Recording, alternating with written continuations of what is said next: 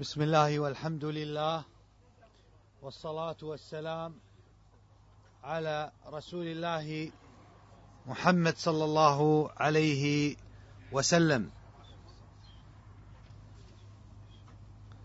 قال رسول الله صلى الله عليه وسلم إن الله قسم بينكم أخلاقكم كما قسم بينكم أرزاقكم وإن الله يعطي الدنيا من أحب ومن لا يحب ولا يعطي الدين إلا لمن أحب.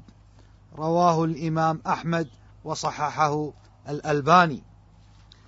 فالسلفي ينظر إلى الدين وينظر إلى الخط الأوحد الذي خطه النبي صلى الله عليه وسلم. أما العلمانية اللادينية والليبرالية التي هي أشمل من العلمانية لأنها تدعو إلى ألوهية الإنسان وأن يكون معبود لهواه وهي تقرر العدالة وحرية التفكير واحترام الآخر مزامع مزاعم كاذبة ليست هي إلا أفكار شيطانية ساد البعض منها في بعض البلدان والدول وما كان منها إلا الفساد والاشتراكية هي نغمة سادت في زمن وعبر عنها اليوم كما قال الشيخ أبو العباس باسم آخر كتوزيع الثروات أو العدالة الاجتماعية وقس على ذلك من مصطلحات واعتبارات. أما الآن فمع الأسئلة التي توضح ما تقدم من بيان المشايخ. فالسؤال الأول للشيخ خالد عبد الرحمن. هل يجوز أن يطلق على المسلم أنه علماني أو ليبرالي؟ أي أن يقال أحمد أو خالد أو عبد الرحمن إنه رجل ليبرالي أو رجل علماني. هل يجوز أن يطلق ذلك على المسلم؟ فليتفضل مشكورا. الجواب أن الجواب على هذا مبني على إدراك مقصود العبارة فإن العبارة وهي العلماني من العلمانية الليبرالي من الليبرالية لابد أولا أن نفهم هذه العبارة.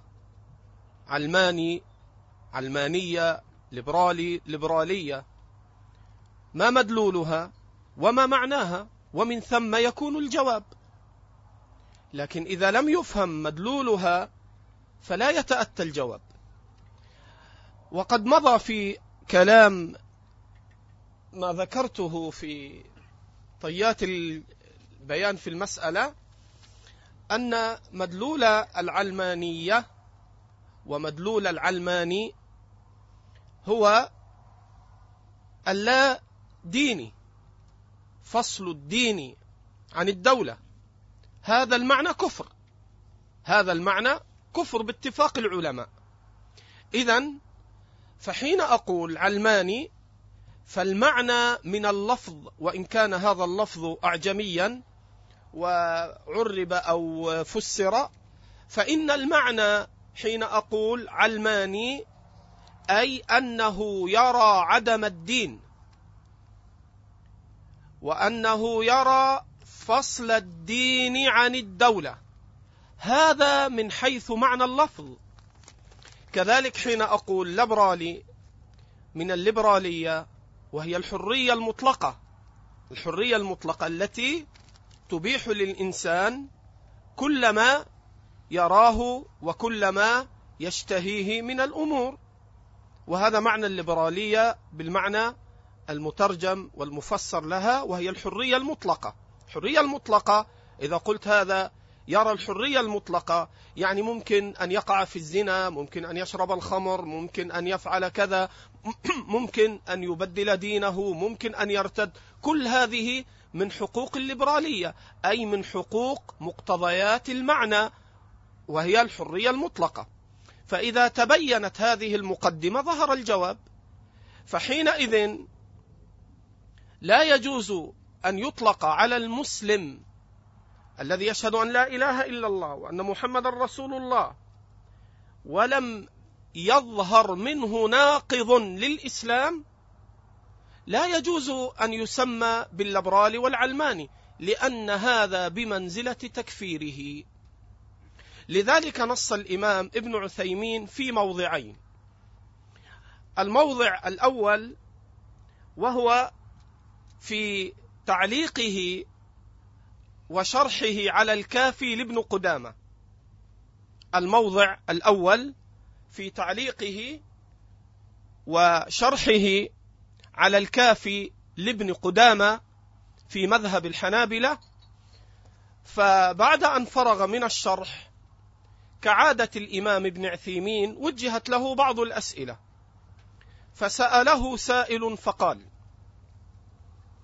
هناك مسلمون يظهرون الإسلام ويشهدون الشهادتين ويصلون ولكنهم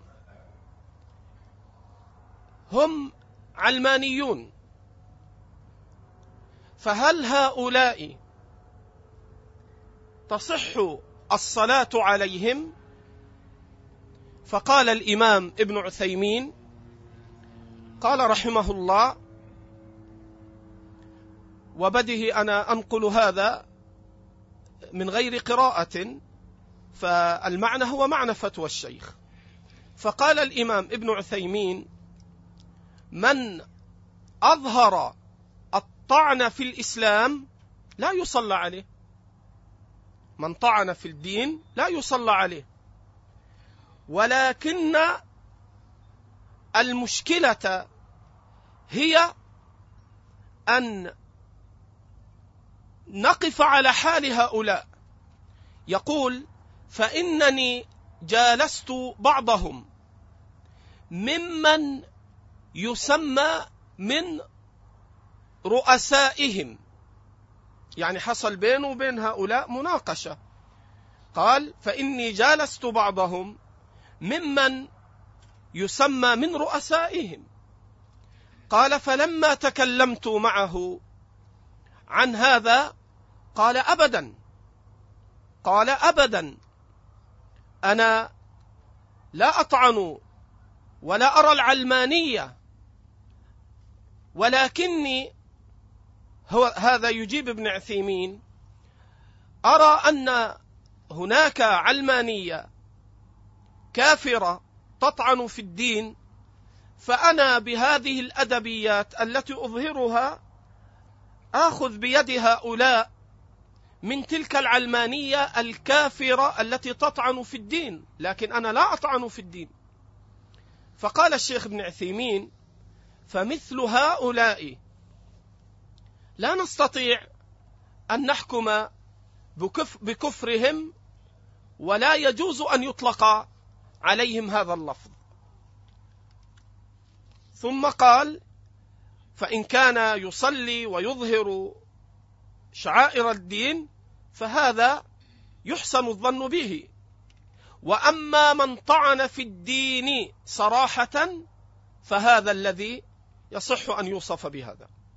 فاستدرك السائل. وهنا فائدة. الشيخ فرغ من جوابه.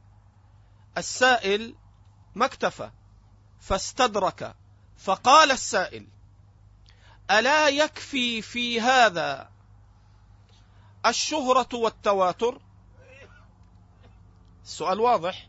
يعني ألا يكفي أن تواتر أن يطلق على فلان بأنه علماني واشتهر بذلك؟ ألا يكفي أن يطلق عليه أنه لبرالي وما أشبه ذلك؟ وتواتر عنه أن يطلق عليه هذا. فقال الشيخ رحمه الله لا لا يكتفى بهذا. ثم ضرب مثالا فقال كنا ينقل إلينا عن بعض الصوفية أمور فلما رأيناهم فرأينا بعض الصوفية لا يختلفون عن ما نحن عليه إلا في القليل. هذه فتوى الشيخ ابن عثيمين ومرجعها في التعليق على كتاب الكافي لابن قدامة في فقه الحنابلة. وأما في أسئلة لقاء الباب المفتوح فقد سئل أيضا ابن عثيمين هل يجوز أن يطلق لفظ علماني على مسلم فإن بعض الناس يحتاط أن يطلق كلمة كافر ولكنه يطلق كلمة علماني. انظر إلى السؤال. يقول السائل كما في لقاء الباب المفتوح وهذا الموضع الثاني لابن عثيمين في المسألة بعينها أن بعض الناس يتورع أن يطلق كلمة كافر ولكنه لا يتورع أن يطلق كلمة علماني.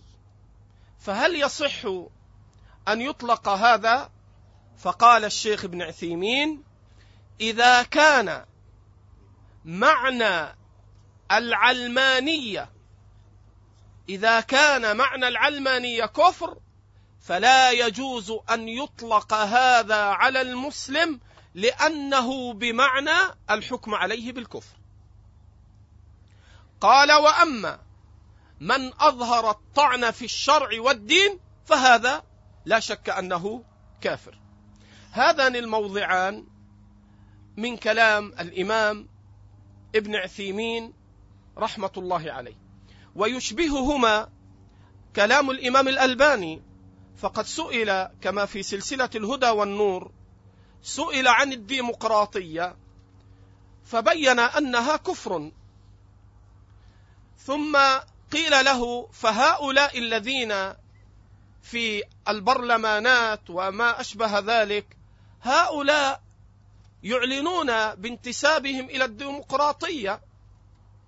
فهل هؤلاء الذين يقولون هذا هل يحكم بكفرهم؟ قال لا جديد عندي في الجواب. الجواب كما هو على التفصيل. إن كان ينتسب أو يقول بهذه وهو لا يدري معناها ولا يطعن في الإسلام فهذا مسلم. وإن كان يدعو إليها ويعلم معناها ويطعن في الدين فهذا كافر. كذلك الإمام محمد أمان الجامي قال إن قولك أن فلانا علماني هو بمنزلة قولك بأنه كافر وهذا لا يجوز. وأما انتهى كلام العلماء وأما من ادعى الإسلام ثم طعن في الدين صراحا فهذا لا شك أنه علماني. وإن أظهر الإسلام وإن أظهر الشهادتين لأنه أتى بناقض.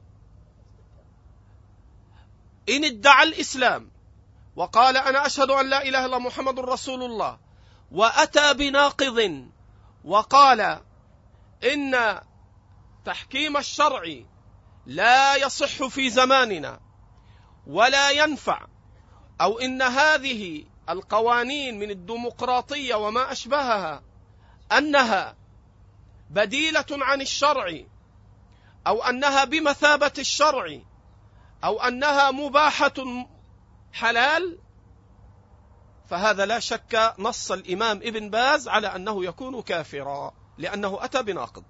نعم. والله أعلم. جزا الله الشيخ على هذا البيان. فهذه الإطلاقات مسؤول مسؤولية شرعية يجب على الإنسان أن يراعي هذا الأمر فإن النسبة إلى العلمانية نسبة إلى الكفر النسبة إلى الليبرالية نسبة إلى الكفر فقد يسمع الإنسان من بعض من يريد التكفير بطريقة خفية فيقول على سبيل المثال الملك عبد الله ليبرالي أو الملك عبد الله علماني. وهو يبطن التكفير. أو يقول مثلا الشيخ صباح الأحمد ديمقراطي أو الشيخ صباح الأحمد ليبرالي أو علماني. فهذا تبطين للمعنى. أو يقول الخليفة بن زايد ليبرالي أو تميم ليبرالي أو علماني. فهذه طريقة للتكفير مبطنة وأهل السنة لهم يعني وضوح عبارة في بيان هذه المسائل كما بين الشيخ خالد. ولي سؤال الشيخ خالد تكملة للفائدة. فإن انتسب المسلم إلى العلمانية وقال أنا ليبرالي أنا كاتب ليبرالي أنا لي مقالات ليبرالية أو أنا علماني أو أنا ديمقراطي. فكونه ينتسب إلى هذه آه، المبادئ. هل نقول بأنه كافر كفر مخرج عن الملة؟ تفضل. هذا فيه جواب شيخ الإسلام ابن تيمية رحمة الله عليه. قال شيخ الإسلام ابن تيمية حين تكلم عن معذرة أن يقول أنا يعني هو يصف نفسه وينتسب إلى الليبرالية. إيه نعم. نعم. قال شيخ الإسلام ابن تيمية رحمة الله عليه حين تكلم عن الباطنية وتكلم عن العلوية وعن الدروز هؤلاء كلهم طوائف كفر بإجماع أهل السنة. الباطنية طائفة من طوائف الكفر العلوية طائفة من طوائف الكفر. الدروز طائفة من طوائف الكفر. النصيرية طائفة من طوائف الكفر. هذا يعرفه صبياننا قبل أشياخنا قبل أشياخنا. هذا يعرفه صبيان أهل السنة قبل أشياخنا وقبل طلاب العلم. وأقصد بالصبيان أي من قوي عوده في أول عمره يعلم أن هذه الطوائف إذا تربى على يد العلماء أنها طوائف كفر. الدروز الباطنية العلوية النصيرية هذا يعرفه الصبيان ممن تربى على يد العلماء. قال شيخ الإسلام هنا الشاهد وقد انتسب بعض الناس إلى هؤلاء إلى بعض تلك الطوائف الكافرة فانتسب إليهم وهو مسلم. من بعض الشيوخ من أهل الصلاح والزهد والعبادة فانتسب إلى بعض تلك الطوائف وهو لا يدري هنا الشاهد وهو لا يدري ما معتقد هؤلاء. بل قال رحمه الله ووجدنا بعض من يحسن الظن بهؤلاء ولا يدري حالهم ينتسب إليهم جهلا. قال فهؤلاء لهم أحكام الجاهل الذي قد يقع في شيء وينتسب إلى شيء من الكفر وهو لا يدري بحقيقته فيكون معذورا. لذلك إن كان يقول أنا علماني أنا ليبرالي أنا ديمقراطي على وجه هو لا يدري أصلا حقيقة هذه المذاهب الكفرية. وإنما يقول أنا آخذ الجانب الذي فيه كذا وكذا وهو لا يدري أصلا أن هذا كفر وهو لا يدري أن هذه الجماعة بمعتقدها إنما هو كفر فلا شك أنه لا يكفر. إلا بعد أن تبين له الحجة. تقوم عليه الحجة وتنتفي عنه الشبهة. فإن أصر على التسمية بعد أن ظهر له أن ذلك كفر وبعد إقام الحجة ونفي الشبهة فهذا يكون كافرا. وإلا في الأول كما قال ابن عثيمين رحمه الله قال لا يجوز أصلا وإن تسموا بهذا أن نكفرهم. ولا إذا انتسب مع جهله. نعم. جزاك الله خير. سؤال الآن لأبي العباس. ولكن قبل ذلك لابد أن نذكر أن هناك من جعل مركب جديد اسماه بالليبرالية الإسلامية. وهناك ليبرالية مسيحية وليبرالية يهودية. ولكن الآن لزمة جديدة نراها في الصحف وفي المجلات وسائل الإعلام عبر عن هذا المركب الإضافي الليبرالية الإسلامية. وفي حقيقتها يريد من أتى بهذا المصطلح أن يفسر نصوص القرآن بهواه لا بفهم أصحاب النبي صلى الله عليه وسلم. وهذا هو هلاك الأمة وإن ادعى أو نسب الليبرالية إلى الإسلام زورا وبهتانا. فالليبرالية كفر ولكن أراد أن يغير من هذا المدلول آه، الباطل الليبرالية فقال الليبرالية الإسلامية. وهؤلاء يجتمعون على أصل عظيم عندهم وهو الدستور. وإن شئت قلت العقد الاجتماعي. أبو القوانين كما أسموه. فأود من آه، الشيخ أبو العباس أن يتكلم عن أبو القوانين أو الدستور أو العقد الاجتماعي. فليتفضل مشكورا. الله المستعان الحمد لله رب العالمين وصلى الله وسلم وبارك على عبده ورسوله محمد وعلى آله وصحبه أجمعين. اللهم أما بعد. اللهم إنا نبرأ إليك من أن يضاف إلى دينك وشرعك ووحيك ما نهيت عنه وما حذرت منه. ونبرأ إليك أن نكون ممن يلبس الحق بالباطل أو يرضى به أو يثني على أهله. ثم أيها الإخوة إن إضافة لزمة إسلامي على كل مستورد مخالف للشرع. قد تبنته هذه الجماعات السياسية الإسلامية المحدثة البدعية. فلما قيل اشتراكية مطلقة جاء هؤلاء فقالوا اشتراكية إسلامية. ولما قالوا ليبرالية بإطلاق جاء هؤلاء فقالوا ليبرالية إسلامية. وهكذا لما جاءت ديمقراطية سموها ديمقراطية إسلامية بل بعضهم ركب منها لقبا فقال شورقراطية. شورقراطية يعني جمعا بين بين الشورى في الإسلام وبين الديمقراطية. وما أجمل من كلمات ما سمعت من شيخنا العلامة المحدث ربيع بن هادي حفظه الله بعد مغرب الجمعة الحادي عشر من شهر رمضان لعام 32 و400 وألف لما قال الإخوان يزعمون أنهم يحاربون الغرب والكفار وهم كذبة يتبعون أذناب الغرب. قالوا اشتراكية فقالوا اشتراكية قالوا ديمقراطية فقال إخوان ديمقراطية وهكذا.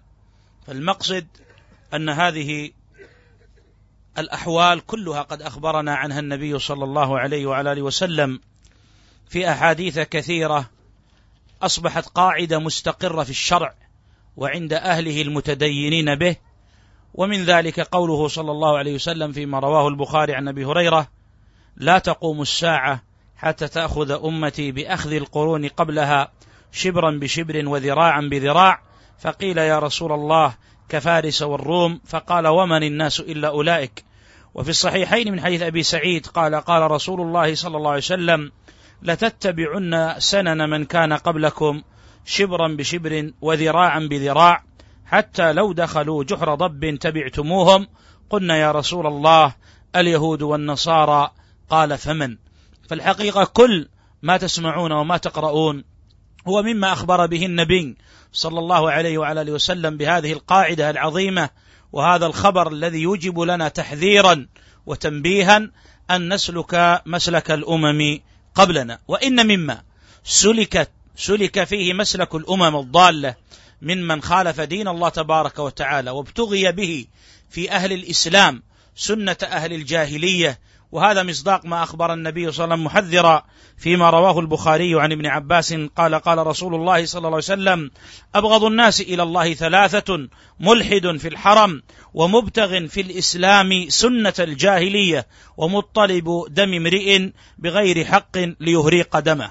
إن مما طلب من سنن الجاهلية ليدخل في دين الله وليدعى إليه المسلمون وجهال المسلمين ومثقفوهم وذكورهم وإناثهم بل ويلبس به على ولاة أمرهم إذا استنصحوا غير ناصح واستشاروا غير أمين. من ذلك هذه المبادئ المتعلقة بالنظم الدستورية والمتعلقة بالعلاقة بين الحاكم والرعية والمتعلقة بتوصيف ما هي العلاقة بين الحاكم وما والرعية؟ ومن المسؤول؟ ومن المسؤول عنه؟ والقرار بيد من؟ كل هذه الأمور قد جاءت هذه الجماعات البدعية السياسية والمفكرون الإسلاميون ليجروا الأمة إلى سنن الأمم الأخرى. وهذه النظرية نظرية العقد الاجتماعي التي ربما سمعها كثيرون وقرأها كثيرون هي كتاب بهذا العنوان وصاحبها كما هو معروف عند الجميع. صاحب هذه النظرية هو جان جاك روسو. جان جاك روسو الجنيفي من أصول فرنسية وعاش في جنيف وتلقى في بلدان كان مشردا حاقدا فاسدا أخلاقيا. قيل له خمسة أبناء كلهم رباهم في الملجأ وتركهم. وهذا يظهر من كتابه الآخر الإعترافات. فهذا وهو كان ما بين فيلسوف يعني هو فيلسوف جنيفي أوروبي عاش ما بين عام 1712 للميلاد وعام 1778 فهذا هو صاحب هذه النظرية ومعه آخرون من أشكال من فلاسفة اليهود والنصارى والشيوعيين في أوروبا وغيرها فدعوا الناس إلى هذا المبدأ الملخص بالعقد الاجتماعي. وأن حقيقة ما بين الشعوب وحكامها هو عقد عمل أو وكالة يشتغل الحاكم برتبة رئيس دولة عند هذا الشعب مختلف الأطياف. يشتغل عند مجهول. أنت لما تقول هذا وكيل عند الشعب أي أصناف الشعب هؤلاء؟ عند مجهول عند مختلف عند مضطرب. فالدعوة إلى هذه النظرية أن الشعب هو المسؤول عن السلطات بأقسامها الثلاثة التشريعية والتنفيذية والقضائية. وأن الحاكم المسؤول عن تعيينه هو الشعب فالشعب يعينه ثم يراقبه ثم يحاسبه وإذا ما اعتدل نزعه ووضع غيره. هذه النظريات القائمة اليوم. إن الدعوة إلى هذه المبادئ مخالفة للكتاب مخالفة للسنة مخالفة لإجماع السلف مخالفة للعقل الصحيح. وإنها من سنن الأمم الذين قبلنا وإنها من ميراث اليهود والنصارى.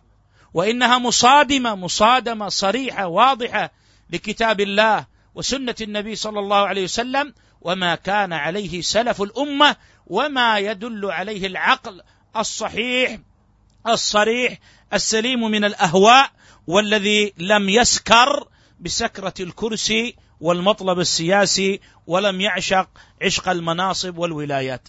فهذه النظرية الفاجرة الخبيثة اليوم يدعى إليها من على منابر المساجد وتقرر بأقلام كان ينبغي أن تكتب الوحي وأن تشرحه وأن تدل الخلق إليه فأصبحت تشرح نظرية جان جاك هذا وأمثاله وأضرابه وأصبح يدعى إليها المسلمون فإنا لله وإنا إليه راجعون. وأصبح هذا يخرج حتى من بلاد التوحيد وأرض التوحيد بسبب عبث هذه الجماعات وتربيتها الخبيثة أصبح يخرج من أمثال سلمان العودة في المملكة العربية السعودية ويدعو الناس إلى تبني هذا الكتاب وهذه النظرية كما في كتابه أسئلة الثورة وهذا باختصار واعتصار.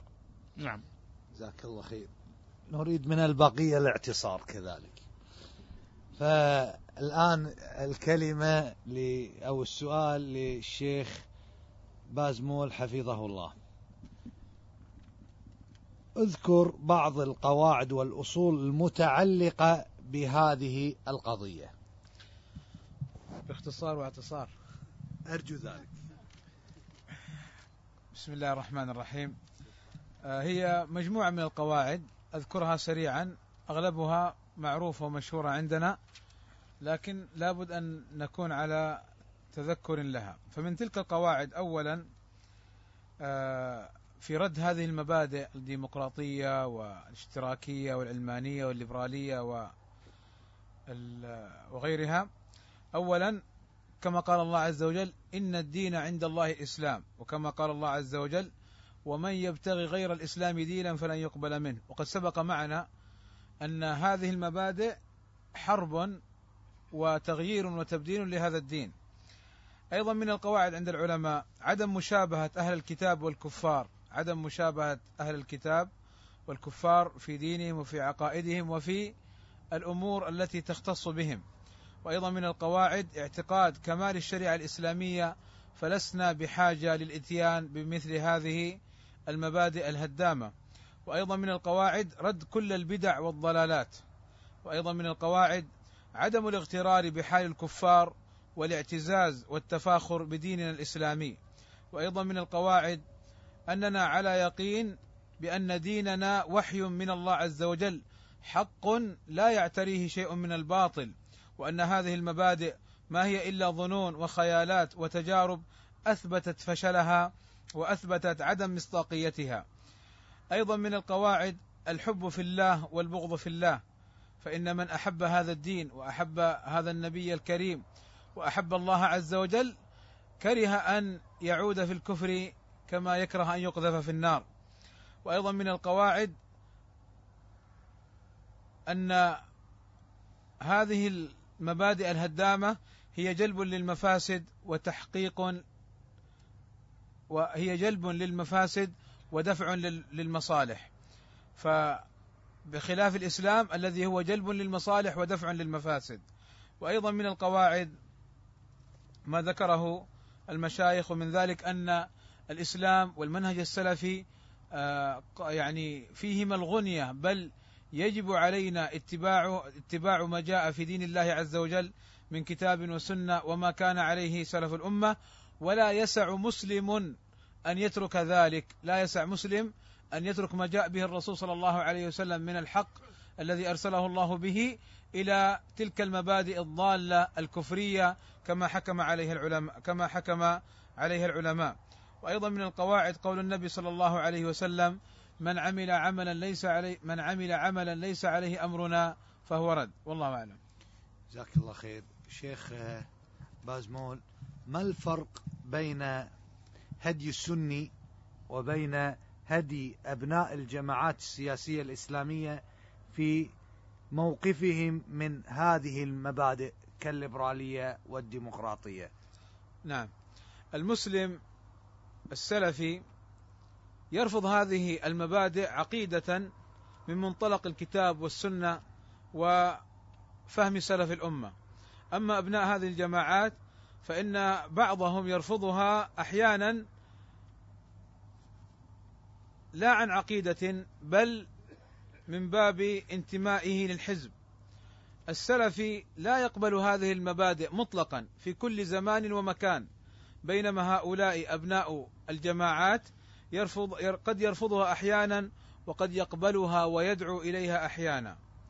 أيضا السلفي يحذر الناس منها ويبين ويبين لهم الحق فيها وأنها كفر وضلال بينما أبناء الجماعات قد يمدحونها وقد يخفون الحقيقة على الأمة وقد وقد يسكتون وقد وقد يغررون الأمة بها.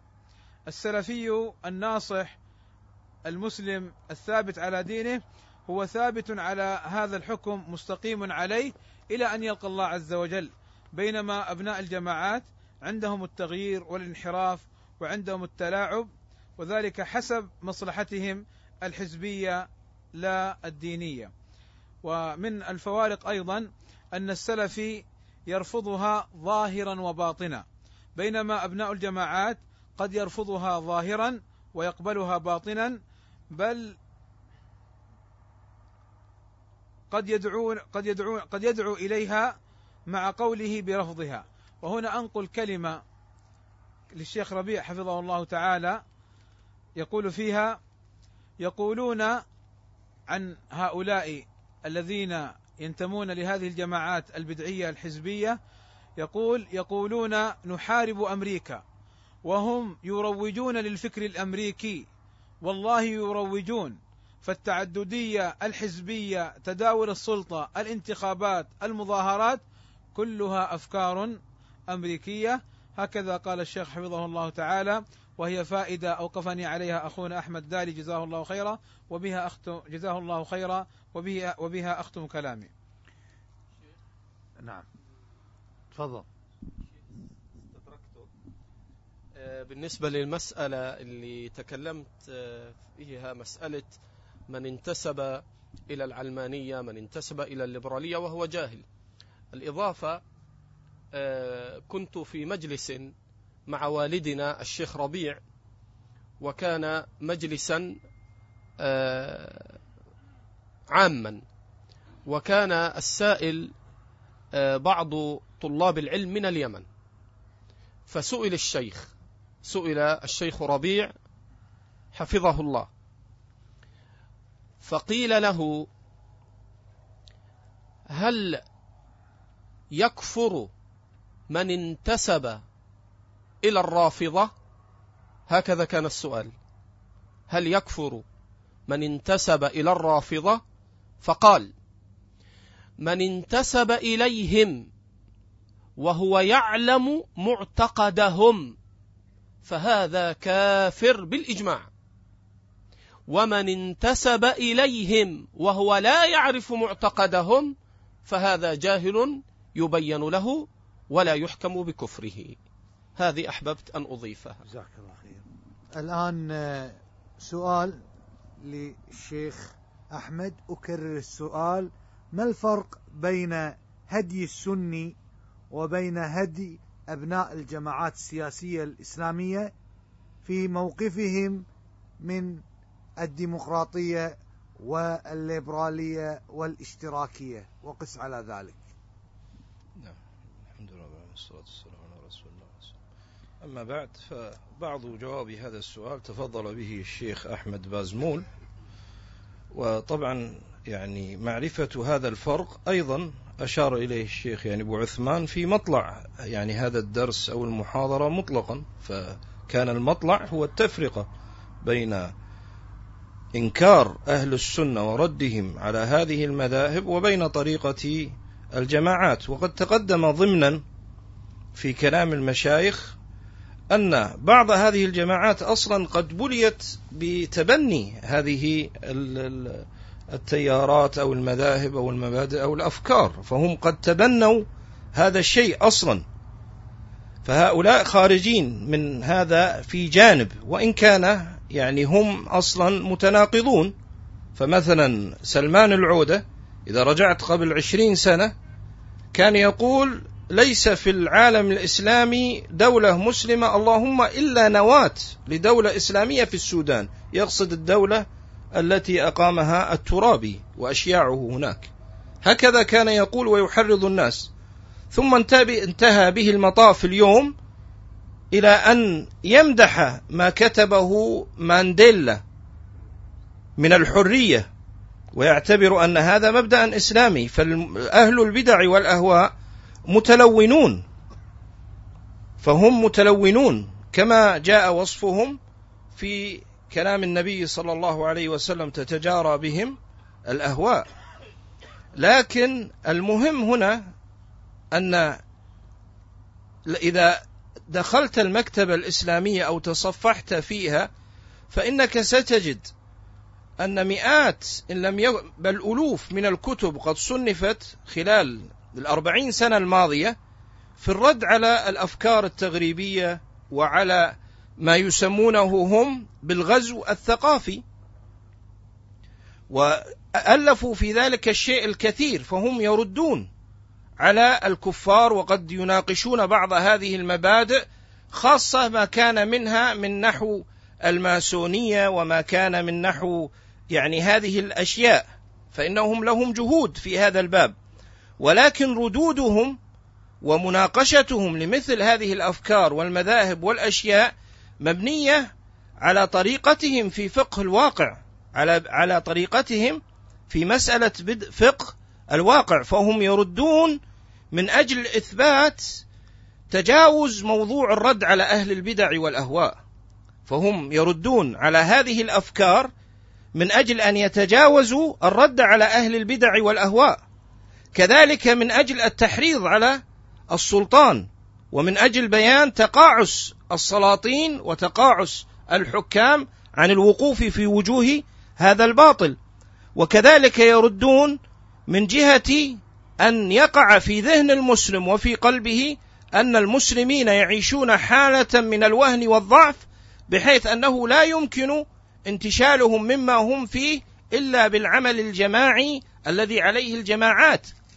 كذلك فهم حين يردون على هذه الأفكار فإنما مقصودهم بذلك أن يخلقوا قضايا أخرى يشغل المسلمين فيها ويبينوا لهم أنهم هم حماة الإسلام وأنهم هم الذين يناقشون الكفار.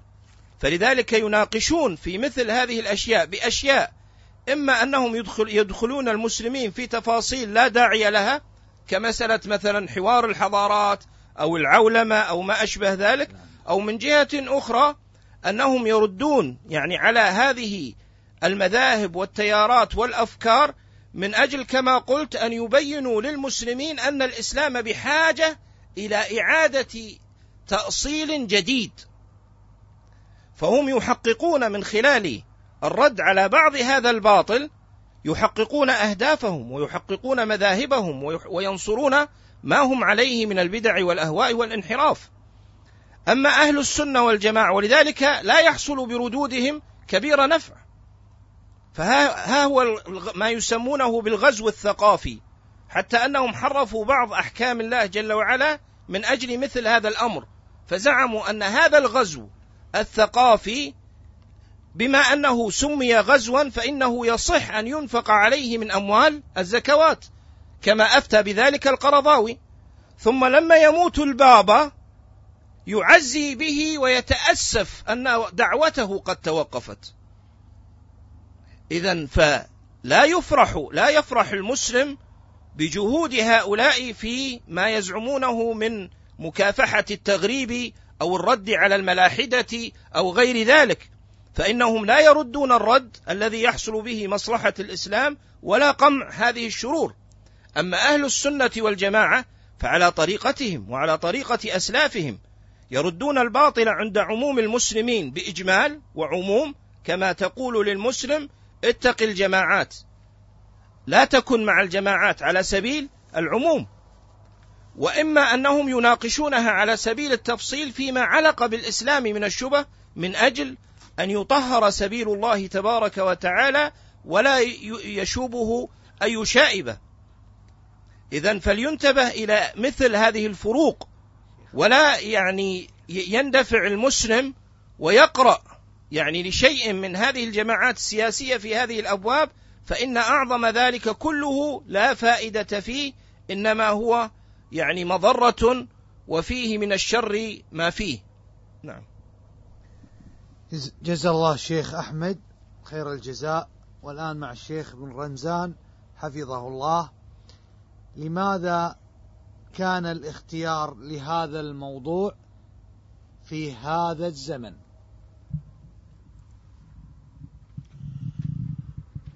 الحمد لله به استعين والصلاة والسلام على سيد المرسلين. اختيار هذا الموضوع ليس لتسجيل ردة فعل لا. ردة الفعل معروفة. أهل العلم بينوا الباطل هذا من زمان. استعرضنا كلام العلماء في هذه الأشياء. ولكن الآن تصاعدت أصوات كثيرة جدا من أبناء هذه الفرق المنحرفة وهذه الجماعات البدعية. تكرر ذلك الطرح القديم. فلما يقال لمثل هؤلاء ارجعوا إلى الشارع الحكيم. يقول نرجع إلى الشوارع وصناديق الشوارع. لا نريد الشارع. أمر الشارع لا نريد أمر الشارع. نريد أن نرجع للشوارع بيننا وبينكم صناديق الشوارع. عندما يقال لهم عليكم بالشريعة قال نريد الشرعية لا الشريعة. لا نريد الشريعة. نريد الشرعية. أي شرعية؟ التي أخذوها عن طريق الشوارع. ومن أتى من الشوارع تخرجه الشوارع. ولذلك الذي يلتزم بحكم الشارع الحكيم يجد أن النصوص آمرة له. ولو كان ذلك بخلاف هواه. ولو على أثرة عليكم. مصاع. فمن فارق الجماعة قيد شبر. فارق الجماعة. مات على ذلك مات ميتة جاهلية. ألا مو قيد شبر يطلع برا يقول معارض. يقول ما في مشكلة تعددية المعارض هذا حكمه في الشرع هو خارج عن الربقة. هذا حكمه. هذا المعارض لو مات ميتة جاهلية لأن هذا نص الشارع نصوص شرعية. فهذا الحديث في هذا الزمان لأنها تعالت الأصوات كتابات في الجرائد طرح في وسائل التواصل كلمات في القنوات. يزداد حتى تشرب هذا الأبناء فلا بد من التحصين. الآن الأبناء أصبحوا يسمعون. كان بالأمس حدثنا شيخنا حدثني أبي. الآن حدثني الجهاز حدثني واتساب حدثني تويتر. فمصادر التلقي عنده ليست كما يقول أبوي كلمني الوالد قال لي كذا كبارنا قالوا لنا كذا بالمجلس قالوا لنا كذا سمعت الشيخ قال كذا. الآن أصبحت وسائل وصول المعلومة. تجاوزت طوق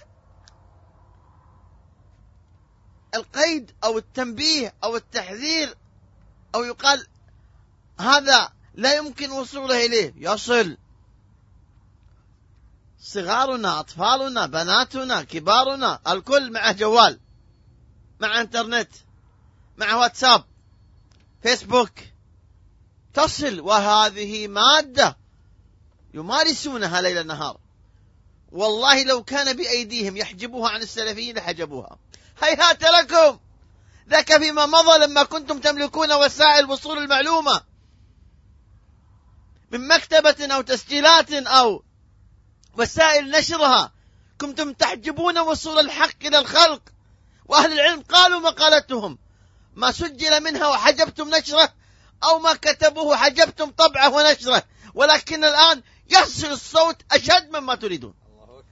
ويأتيكم في عقر دوركم.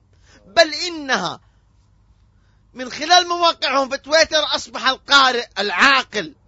يرى ويسمع ويبصر الرد عليه في أثناء تغريدته بما قد بث من شبهة فيأتيه الحق مبين لباطله فيجد أن ذلك عاجزا في الرد فيهرب إلى موضوع آخر وهكذا. انفتاح انفتاح إلى أبعد الحدود. الآن مقبل علينا المولد وغيره. ويرون تهنئة النصارى في مولد عيسى. خلاص.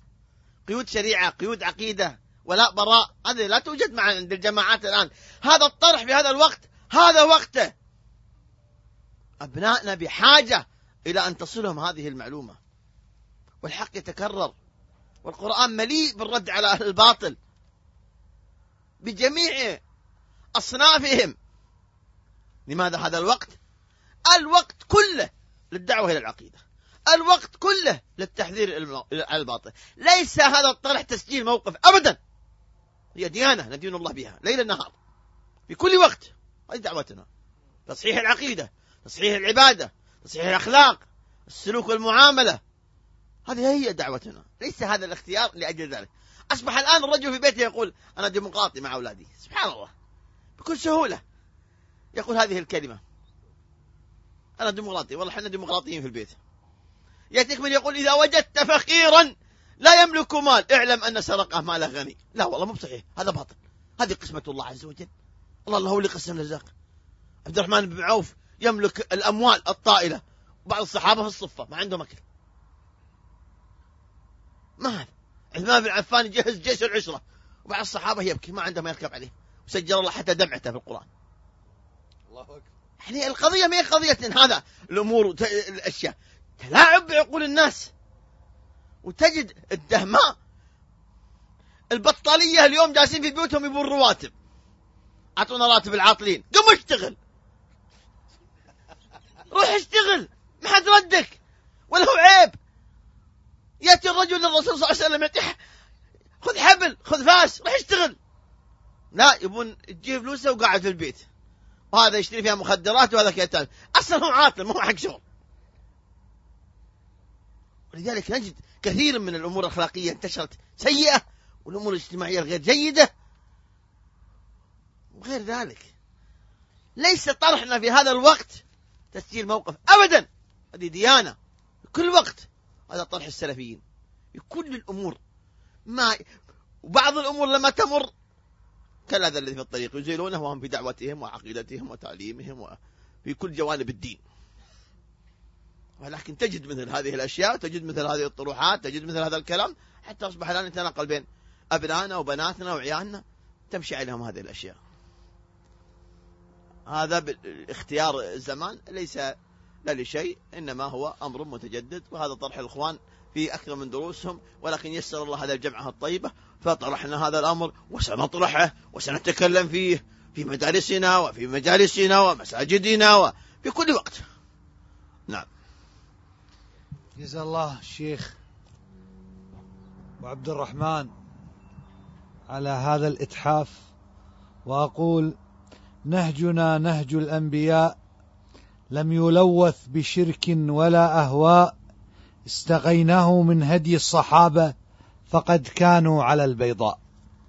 والآن مع الشيخ فواز الدكتور فواز العوضي كيف يحمي المسلم نفسه من هذه الأفكار.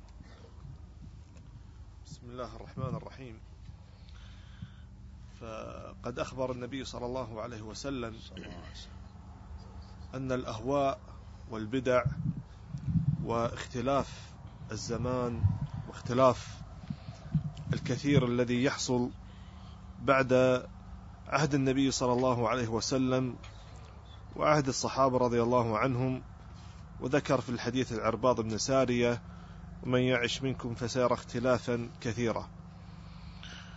فأول شيء يطلب الهداية من الله عز وجل أن يوفقه وأن يثبته على الهدي هدي النبي صلى الله عليه وسلم وعلى سنته ولا يغتر بنفسه أو بكثرة علمه أو بكثرة أتباعه أو بذكائه لا بل يطلب الهداية والتوفيق والثبات على الصراط المستقيم كما حصل للنبي صلى الله عليه وسلم في غزوة حنين.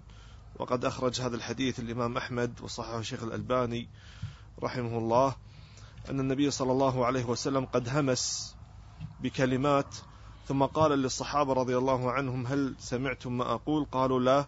ولكن رأيناك تحرك شفتيك. فقال نعم تذكرت أو ذكرت نبيا من الأنبياء. أوتي أو أعطي جنود.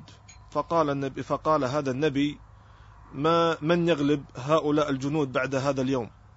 فأوحى الله إليه أن قد ابتليت بواحد من هذه الثلاث.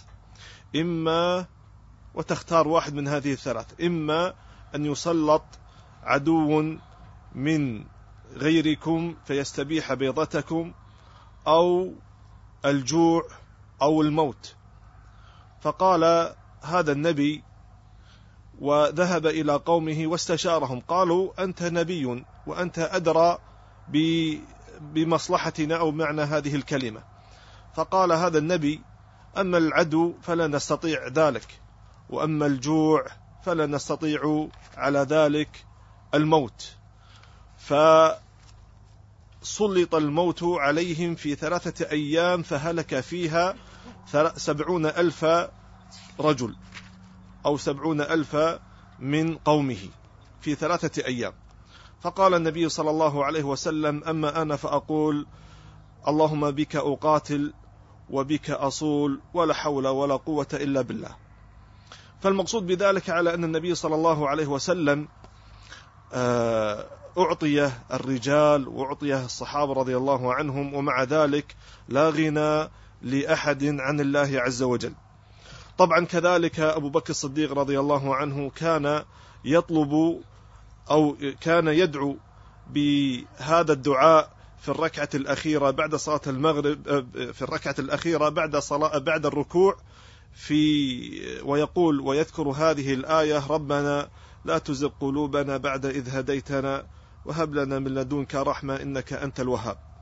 طبعا كذلك آه، يحذر من سماع الشبه وسماع وإلقاء السمع لأناس ليسوا بمؤتمنين في الدين كما حذر السلف في آه، إلقاء السمع أو الحضور عند أهل الأهواء وغير ذلك وهذا من مداخل الذي تدخل الشبهات على العبد. كذلك الرجوع إلى العلماء على عليه أن يرجع إلى العلماء خاصة الراسخين في العلم والسنة في في هذا الزمن مثل أمثال الشيخ الألباني والشيخ بن باز والشيخ بن عثيمين وكذلك الشيخ ربيع والشيخ عبيد وغيرهم من أهل العلم. كذلك يقول وهذا أختم آه، يعني بهذه النصيحة كلمة لشيخ الإسلام ابن تيمية رحمة الله عليه. يقول كلما ابتدع رجل ببدعة اتسع الناس في جوابها. كلما ابتدع رجل بدعة اتسع الناس في جوابها. أي بمعنى يذكر شيخ الإسلام في هذه الكلمة أن الناس إذا سمعوا ببدعة وأرادوا جوابها فيتسعون في الجواب فيها من غير رجوع إلى الكتاب والسنة ومن غير الرجوع إلى ما كان عليه السلف الصالح فيردون الباطل بالباطل فيحصل فيه الضلال العظيم. فلذلك يحرص على أن الرد إذا كان آه، يريد الرد رد أهل البدع فيرد بالسنن والآثار وما كان عليه السلف الصالح من كلامهم ومن كلام العلماء خاصة في زمانه الذين عرفوا تلك المناهج وتلك آه، مذاهب الجماعات والحركات السياسية وبالله التوفيق. السؤال الأخير لأبي العباس. الساعة 11 ونص يا رجل. السؤال الأخير وهو هناك من يسمي هذه المبادئ أو هذه التيارات كالديمقراطية أو الليبرالية أو الاشتراكية بأنها من البدع. فأرجو التعليق على هذه العبارة. طيب. الحمد لله. الذي أفهمه وأعرفه من طريقة أهل العلم أن الوصف بالبدعة لما اتخذ دينا وهذه نظم اتخذت في سياسة الدنيا على حد زعمهم وإصلاحها تضمنت من القواعد والأصول ما هو مخالف لأصول دين الله تبارك وتعالى وأحكامه وشرعه. الأمر الثاني أن هؤلاء من أبناء الحركات الإسلامية المعاصرة الذين وصفوا هذه المبادئ بالبدعة منهم من وصفها بالبدعة وسكت. وهذا في الحقيقة لا يعطي الحكم الشرعي الدقيق منهم من وصفها بالبدعة وسكت. ومنهم من يصفها بالبدعة ويحشرها مع الفرق الثنتين والسبعين ويذكر الإرجاء والخروج والقدر والتشيع وغير ذلك من الفرق ويذكر الصوفية ويذكر غير ذلك ثم يقول وما تق والعلمانية وما إلى ذلك ثم يقول وما تقدم من الفرق منها ما هو كفر أكبر ومنها ما لا يكون كفرا أكبر ويضع كتائها. ومنهم من يصرح بأنها بدعة فهذا القسم الثالث من يصرح بأن هذه الفكرة وهذه الفكر وأهلها هم من الفرق الإسلامية. والعجب أن ممن يصرح بذلك مجموعات أو أفراد عفوا ممن عندهم شدة في باب التكفير.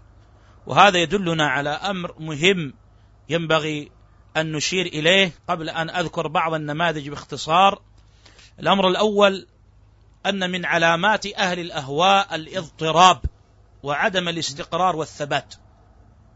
ولهذا متتبعهم يجد عندهم القول ونقيضه في اليوم الآخر. ومن أحسن من أشار إلى ذلك شيخ الإسلام ابن تيمية رحمه الله تعالى كما في المجلد الرابع من فتاويه إذ قال رحمه الله تعالى وأما أهل السنة والحديث فما يعلم أحد من علمائهم ولا صالح عامتهم رجع قط عن قوله واعتقاده بل هم أعظم الناس صبرا على ذلك وإن امتحنوا بأنواع المحن وفتنوا بأنواع الفتن. إلى أن قال رحمة الله تبارك وتعالى عليه ومن إلى أن قال وبالجملة فالثبات والاستقرار في أهل الحديث والسنة أضعاف أضعاف أضعاف ما هو عند أهل الكلام والفلسفة إلى أن قال وأيضا تجد أهل الفلسفة والكلام أعظم الناس افتراقا واختلافا مع دعوى كل منهم أن الذي يقوله حق مقطوع به قام عليه البرهان وأهل السنة والحديث أعظم الناس اتفاقا وائتلافا أعظم الناس اتفاقا وائتلافا. وقال قبل ذلك إنك تجد أهل الكلام أكثر الناس انتقالا من قول إلى قول وجزما بالقول في موضع وجزما بنقيضه وتكفير قائله في موضع آخر وهذا دليل على عدم اليقين. فهذا صفة في أهل الأهواء التناقض والاضطراب ولهذا تتبعهم متعب ونصب كبير فيه. والأمر الثاني أن أهل السنة في جانب أيضا من الفرقان الذي يتمم كلام الشيخ أحمد حفظه الله أن أهل السنة ثابتين ثابتون في هذا الأمر.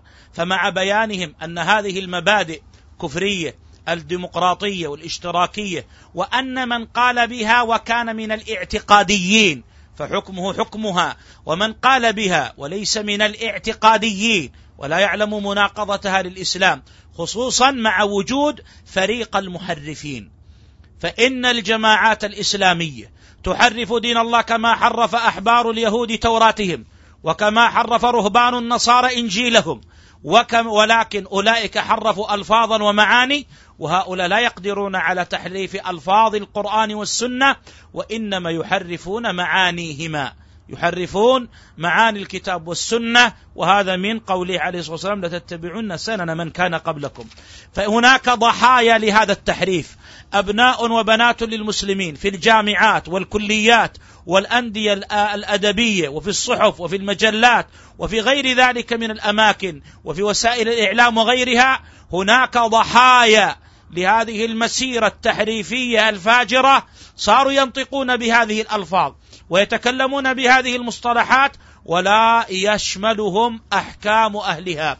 وهكذا من الحكام. قد تسمع حاكما يردد الديمقراطية وأن نظامنا ديمقراطي وأن سياستنا ديمقراطية فلا يقال اذا أنتم أيها السنيون الأثريون. لماذا لا تكفرونه ولماذا تنكرون على الخوارج عليه كتنظيم القاعدة وغيرهم والإخوان وغيرهم من أحساب التنظيمات والخروج المسلح أو الخروج المهيئ للخروج المسلح. فنقول لأننا منضبطون بالقواعد الشرعية وبالضوابط الشرعية لا اختلاف عندنا ولا اضطراب ونفرق بين من يعتقدها ويعلم مخالفتها لدين الإسلام وبين من هو في الحقيقة ضحية من ضحايا تحريفاتكم. نعتبر هؤلاء الشبب والكتبه من الرجال والنساء هم كثير كثير منهم. ضحايا هذا التحريف الإخواني الزائغ. فأعود إلى أن من القسم الثالث من يصفها بالبدعة ولا يراها أصلا خارجه من الإسلام. ومن عجائب ذلك أن أحدهم وهو المصري آه، عبد المقصود محمد عبد المقصود وكان من أشرس من يمثل الطرف الثاني الذي أعلن براءته الآن قبل قليل.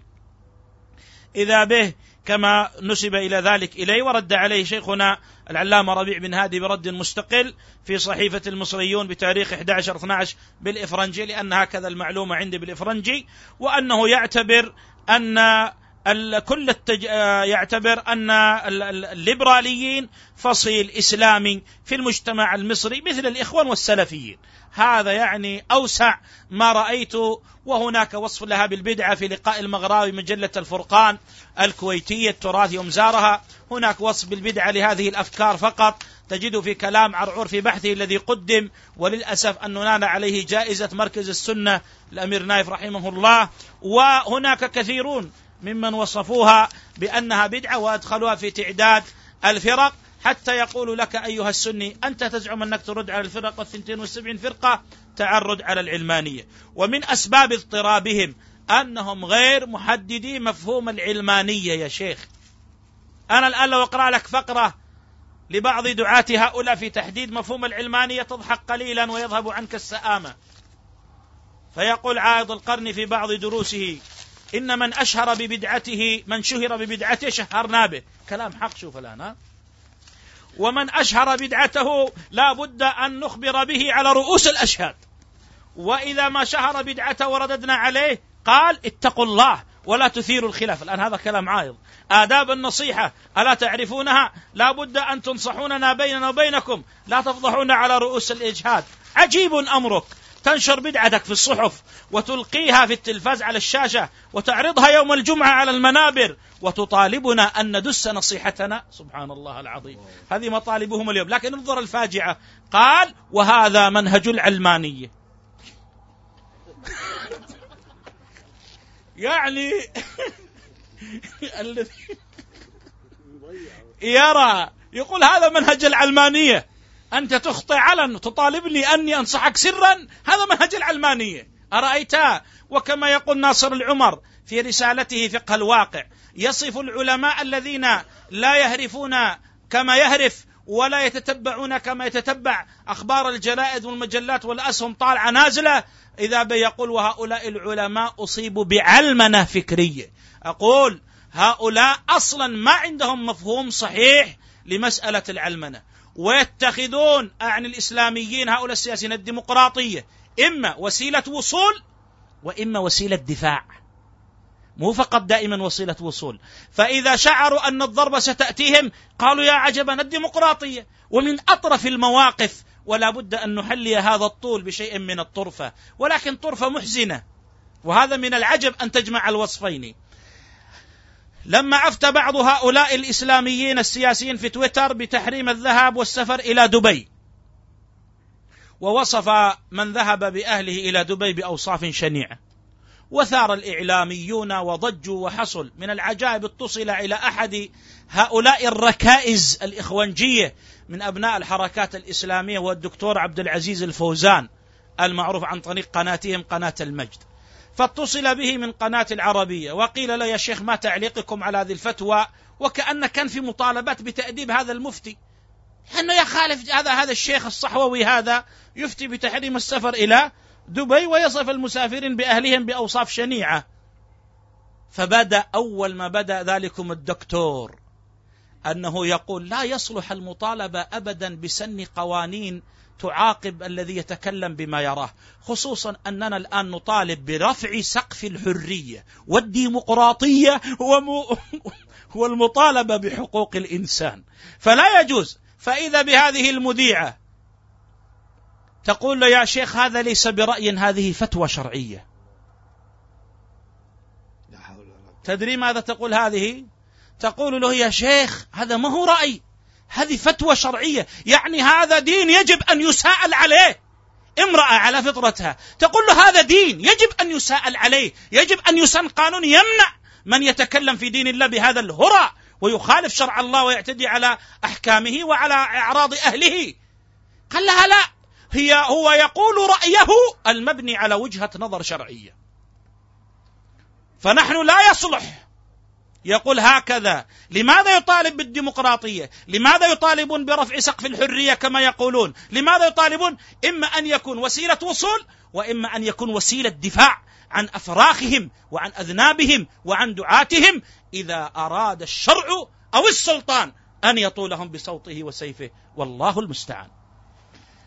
جزا الله الشيخ والعباس والآن مع الشيخ أبو عبد الرحمن. بن رمزان في عبارة للإمام ابن القيم فليتفضل مشكورا.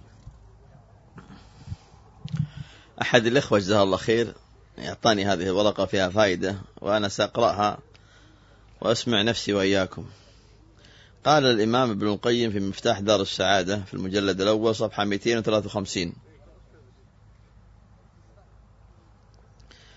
وتأمل حكمته تعالى في أن جعل ملوك العباد وأمرائهم وولاتهم من جنس أعمالهم.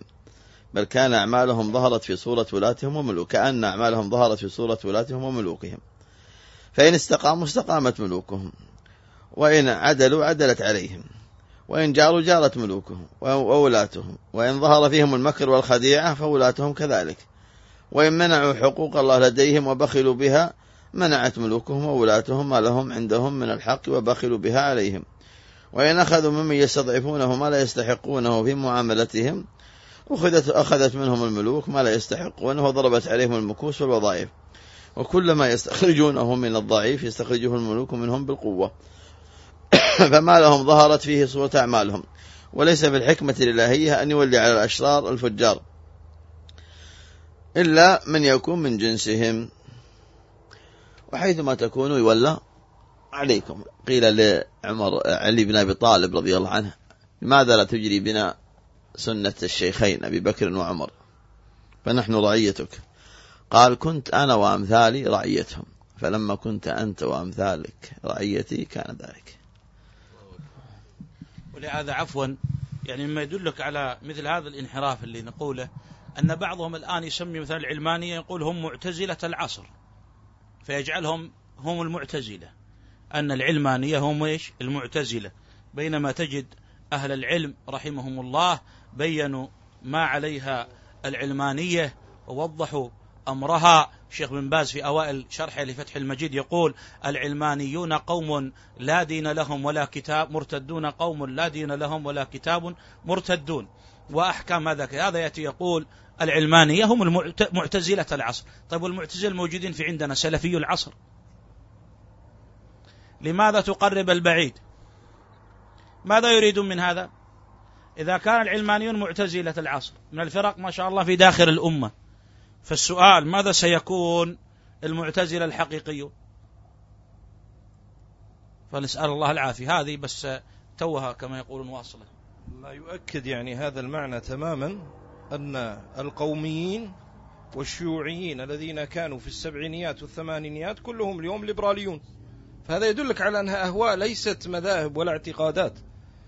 وأيضا أحب أن أضيف إضافة مهمة جدا وهو حديث النبي صلى الله عليه وآله وسلم الصحيح حديث سفينة. فإن النبي صلى الله عليه وآله وسلم قد بين لنا تدرج الملك في هذه الأمة. فقال صلى الله عليه وسلم تكون خلافة راشدة على منهاج النبوة فتمكث ما شاء الله أن تمكث. الشاهد آخر الحديث قال صلى الله عليه وسلم ثم تكون ملكا جبرية فتمكث ما شاء الله أن تمكث ثم ترفع. فهذا يدلك على أن الزمان لا يمكن أن يطول بمثل هذه المذاهب في عالم المسلمين. وأنه لا بد وأن يستأثر بالسلطة أحد. هذا والله أعلم. وصلى الله وسلم على محمد وعلى آله وسلم. جزا الله الإخوة المشايخ خير الجزاء على ما تفضلوا. وأسأل الله عز وجل أن يكون ذلك في ميزان حسناتهم يوم القيامة. وجزا العاملين في إذاعة النهج الواضح على هذه الخدمة في آه، نشر هذه المواد. وأسأل الله عز وجل أن يأجر الجميع. وآخر دعوانا أن الحمد لله رب العالمين. وجزاكم الله خيرا